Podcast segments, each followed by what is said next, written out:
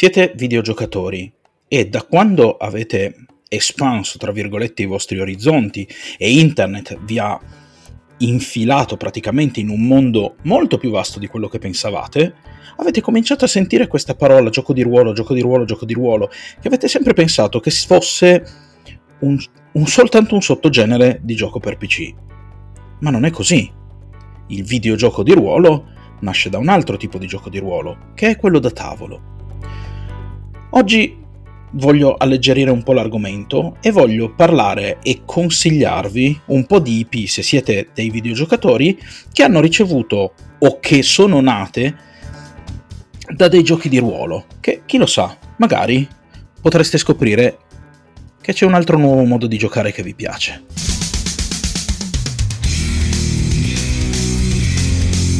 La spirale ludica. Scopriamo le regole del gioco. Allora, dunque, tempo fa, quando ho cominciato io a giocare di ruolo, sì, esistevano i giochi di ruolo, esistevano i videogiochi, sicuramente, però erano due realtà relativamente distinte e questi due mondi si toccavano solo ed esclusivamente in modo molto molto marginale o quasi non si toccavano. Per esempio, sì, c'erano delle trasposizioni dei videogiochi di Dungeons and Dragons, ma la cosa finiva lì ed erano tendenzialmente rivolte ad un pubblico di appassionati di Dungeons and Dragons. Anche se qualcuno di questi titoli in realtà un po' il botto l'ha fatto, pensiamo a Baldur's Gate. Però, ecco, era tutto limitato, perché il nome grosso era Dungeons and Dragons e oltre quello, eh, difficilmente si andava. Ma c'erano tanti tanti marchi di gioco di ruolo. Ora, oggigiorno le cose sono cambiate, da una ventina d'anni a questa parte le cose sono profondamente cambiate, non solo cambiate.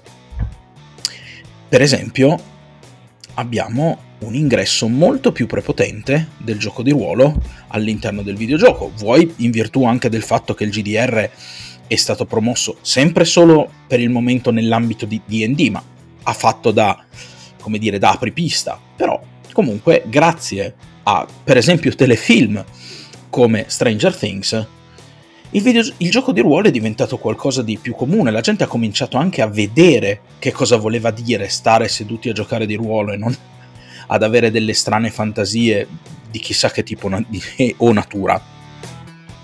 Ma questa cosa è in realtà successa non solo grazie a Stranger Things, che comunque ha dato una grossa mano, ma anche grazie ai videogiochi. Tanti videogiochi oggigiorno sono trasposizioni ludiche di qualche gioco di ruolo, ma anche una serie di marchi videoludici hanno ricevuto delle trasposizioni di ruolo. E questo oggi vorrei che fosse un po' un ponte per consigliarvi se siete dei videogiocatori, alcuni giochi di ruolo.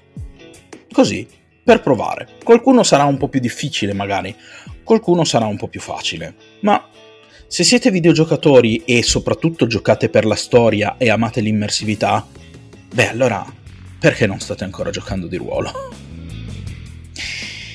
Anche perché, come ho già parlato in puntate precedenti, il gioco di ruolo è un'attività prevalentemente narrativa fondamentalmente basata sull'immersività e sulla narrazione. Quindi è il caso forse che se un po' vi stuzzica l'interesse, mi stiate a sentire perché ho veramente delle piccole chicche da consigliarvi e vi posso garantire che almeno qualcuna di queste potrebbe soddisfarvi. Beh, dunque io l'ho già nominato, Sicuramente forse il primo marchio di cui posso parlarvi è Dungeons and Dragons. Dungeons and Dragons ha ricevuto un sacco di trasposizioni videoludiche, è il gioco di ruolo più famoso al mondo e bene o male pone le sue radici nel fantasy più tradizionale, quindi è un qualcosa di molto molto radicato nell'immaginario comune. E molto, quasi sicuramente se cercate su internet o se andate anche solo in, in un'associazione ludica o in un negozio di giochi della vostra città, troverete sicuramente qualcuno che sta cercando dei giocatori per assemblare un tavolo e giocare. Quindi Dungeons and Dragons è forse quello più facile in cui tuffarvi.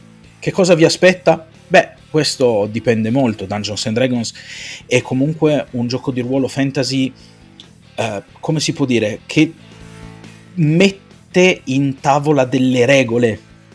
Non ha una vera e propria ambientazione. Infatti presenta tanti tipi di ambientazioni che sono fantasy di tipi più o meno diversi, ce n'è veramente per tutti i gusti. Se consideriamo tutte le edizioni uscite potete trovare veramente qualunque tipo di ambientazione, dal fantasy che assomiglia a un post apocalittico come Dark Sun, che io spero sempre che arrivi per la quinta edizione di DD, a un fantasy che tocca marginalmente i temi della fantascienza come Eberron, che io personalmente adoro a dismisura. Se invece siete degli amanti di giochi che, che, il cui coefficiente di magia sia veramente, come si dice in gergo, over 9000, beh, allora i Forgotten Realms sono l'ambientazione che fa per voi. Tant'è vero che tra i giocatori di ruolo c'era un po' questo come si dice, questo inside joke no? del fatto che nei Forgotten addirittura il pane, man- il pane, e la bistecca si mangiano con le posate più due.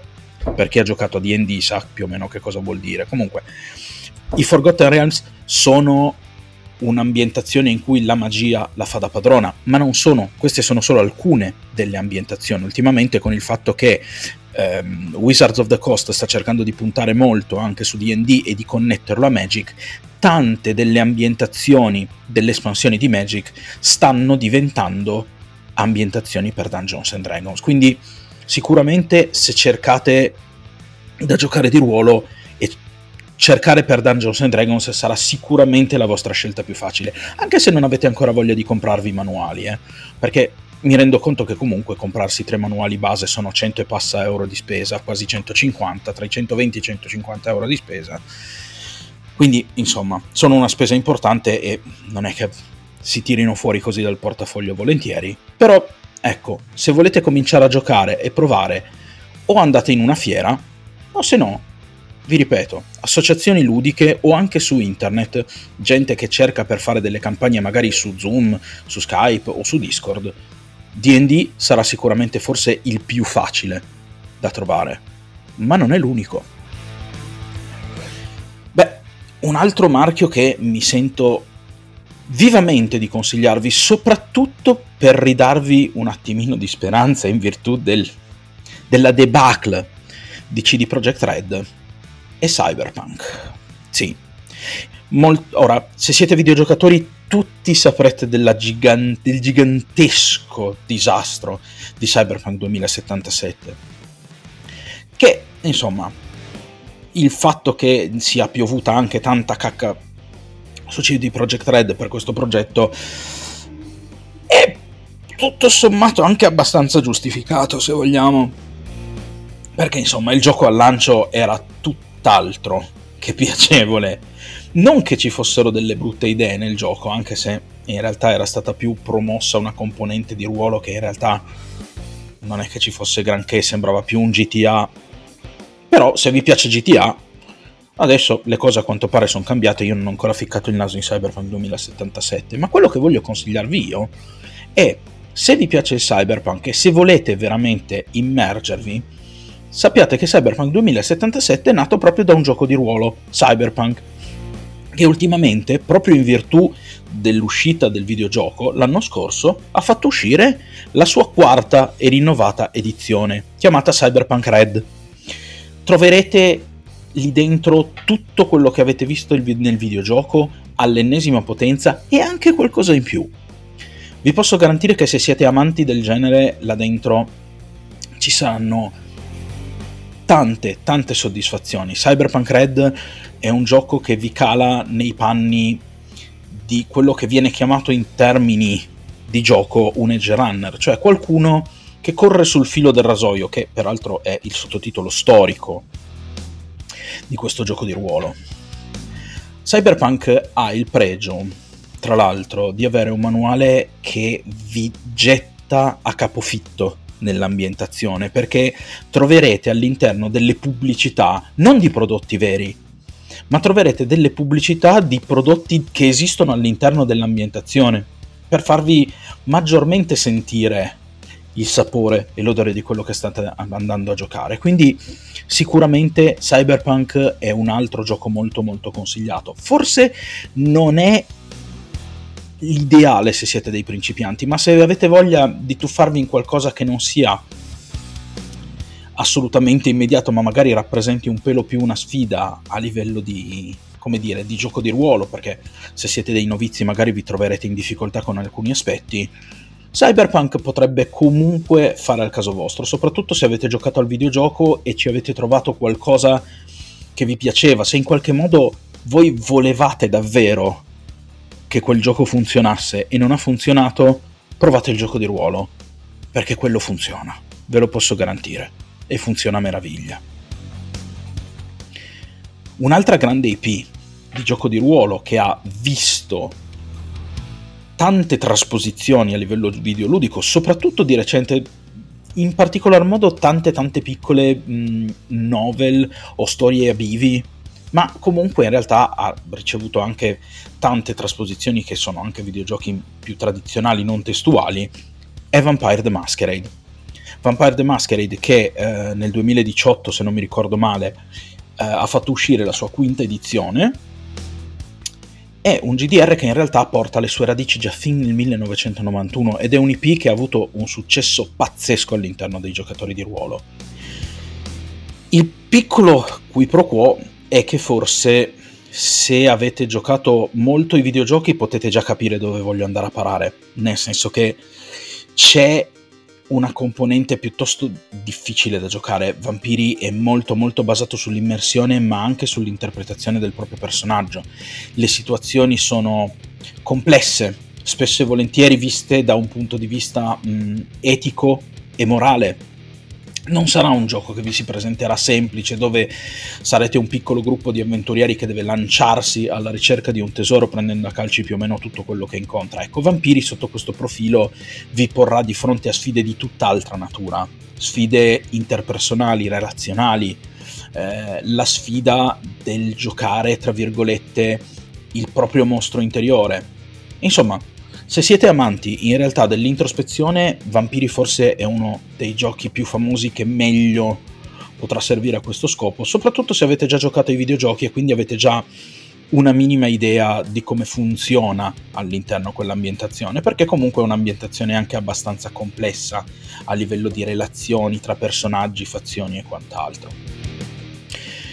Per cui, se non siete cioè se siete amanti del, dell'azione e volete un diversivo dal, dall'azione dura e pura, se invece magari non siete particolarmente amanti del, dell'azione ma siete particolarmente amanti dell'introspezione, Vampiri potrà fare decisamente per voi.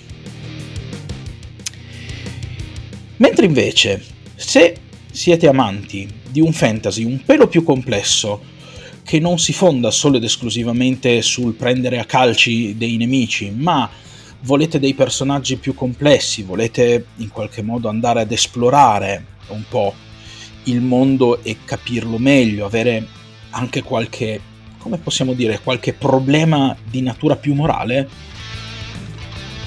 beh, proprio con la collaborazione che Talsorian ha fatto con CD Projekt Red, che esistita per trasformare Cyberpunk da un gioco di ruolo a un videogioco, beh, Talsorian Games ha fatto il percorso opposto, cioè ha pubblicato il GDR di The Witcher. Se siete amanti della saga, il GDR di The Witcher non vi dirò che è assolutamente imperdibile, perché comunque potreste trovarvi di fronte a qualche complessità regolistica che in qualche modo un po' rallenta il gioco ma vi posso garantire che se siete grandi amanti di quella saga è sicuramente un buon gioco di ruolo, vi darà tante tante ore di divertimento. Gli unici contro forse sono proprio quelli delle regole, cioè ci troviamo di fronte a un regolamento che non è esattamente lineare e intuitivo, ha tutta una lunga serie di passaggi e il gioco tende ad essere un po' come dire farraginoso all'inizio fino a quando non si prende dimestichezza con le regole. Ma per il resto, se amante l'ambientazione di Geralt e compagnia, questo gioco sicuramente vi darà delle grosse soddisfazioni. E ultimo, beh, ultimo, non posso che parlare di quello che forse attualmente è la IP ludica più grossa in assoluto. Sì, sto proprio parlando di Warhammer 40.000. Games Workshop eh, in, questo, in questi ultimi anni si è data tantissimo da fare, gli amanti dell'universo di Warhammer si sono dati molto da fare e questo marchio è letteralmente esploso negli ultimi, diciamo, una decina d'anni, diventando qualcosa di veramente multimediale. Ci sono eh, film, serie animate, fumetti, ehm, ma anche videogiochi, il gioco di miniature e un gioco di ruolo, signori. Sì, perché se siete amanti dell'universo di Warhammer, per voi c'è la, diciamo, nuova edizione, per così dire, del gioco di ruolo di Warhammer 40.000. Dunque, Warhammer, nonostante sia un IP che um, è sempre orbitata intorno ai giocatori di ruolo, perché comunque Warhammer si giocava nei negozi di giochi dove si vendono giochi da tavola, giochi di miniature, giochi di ruolo, c'è sempre stata un po' questa voglia di giocarlo di ruolo, ma non è mai uscito un prodotto ufficiale. Poi una decina, forse anche una quindicina d'anni fa, la Games Workshop, eh, scusate, sì, la Games Workshop ha concesso la licenza a Fantasy Flight per farne un gioco di ruolo. Fantasy Flight ne ha fatto una lunga collana, che ora però non è più granché facile da, da cercare, ed era una collana molto molto settorializzata, nel senso che esistevano manuali per giocare i Rogue Trader, l'Inquisizione, il Chaos, era un po' tanto settorializzata. Uh, c'è stata un po' di maretta, Games Workshop ha deciso di riprendersi in mano l'EP e ridistribuire la licenza Warhammer 40.000. La licenza di, di, Warhammer 40.000 è finita in mano a Cubicle 7 che ha partorito Warhammer 40.000 Wrath and Glory, un gioco di ruolo che in un unico manuale vi darà tante tante opzioni per giocare all'interno dell'universo di Warhammer. Potrete giocare l'impero, potrete giocare gli orchi, potrete giocare il caos e potrete giocare gli Eldar. E sicuramente man mano che usciranno le espansioni si espanderanno anche le razze che potrete giocare. Però con un unico manuale potete veramente eh, portarvi a casa un bel po' di divertimento e un bel po' di storie a tema Warhammer 40.000 Là dentro inoltre ci sono tanti tanti archetipi giocabili e il regolamento alla fine non è nemmeno così terribile. Anche per chi si dovesse trovare di fronte a un gioco di ruolo la prima volta. Certo, non è forse il regolamento più intuitivo in assoluto, ma comunque non è nemmeno difficile come potrebbe essere uh, un regolamento di Cyberpunk o di The Witcher. Bene, questi sono i miei consigli. Se siete dei videogiocatori, per provare a tuffarvi all'interno dei giochi di ruolo. Peraltro, eh, i giochi di ruolo che vi ho elencato esistono tutti in italiano. A parte DD, che è edito da um, Asmodi, Vampini, Warhammer 40.000 Wrath and Glory, The Witcher. E Cyberpunk sono tutti editi in italiano da Need Games vi lascio poi sotto il link al sito di Need Games e anche al sito di Asmodi per eh, eventualmente se volete dare un'occhiata. Ma sicuramente sono manuali che se abitate in città mh, mm, riuscirete a trovare anche senza necessariamente ordinarli via internet. O comunque alla mala parata c'è sempre anche Amazon. Quindi bene, io spero che questa piccolo, questo piccolo excursus nel mondo del gioco di ruolo, no, anzi nel mondo del videogioco che sconfina nel gioco di ruolo e viceversa, vi sia piaciuto. Se in qualche modo eh, siete soddisfatti di questa puntata, mi raccomando, condividetela con i vostri amici. Non dimenticate di cliccare segui lassù in alto o dipende insomma da dov'è la, piatt- la piattaforma su cui mi seguite e se in qualche modo proprio vi è piaciuto tanto e volete contribuire, sotto vi lascio anche il link di Kofi per, fare, per offrirmi una birra o un caffè e io ve ne sarò estremamente grato. Per rimanere sempre informati sulle uscite del podcast invece trovate comunque invece sotto i link per tutti i miei social. Detto questo, io vi ricordo di non smettere mai di giocare e ci vediamo alla prossima puntata. Ciao a tutti!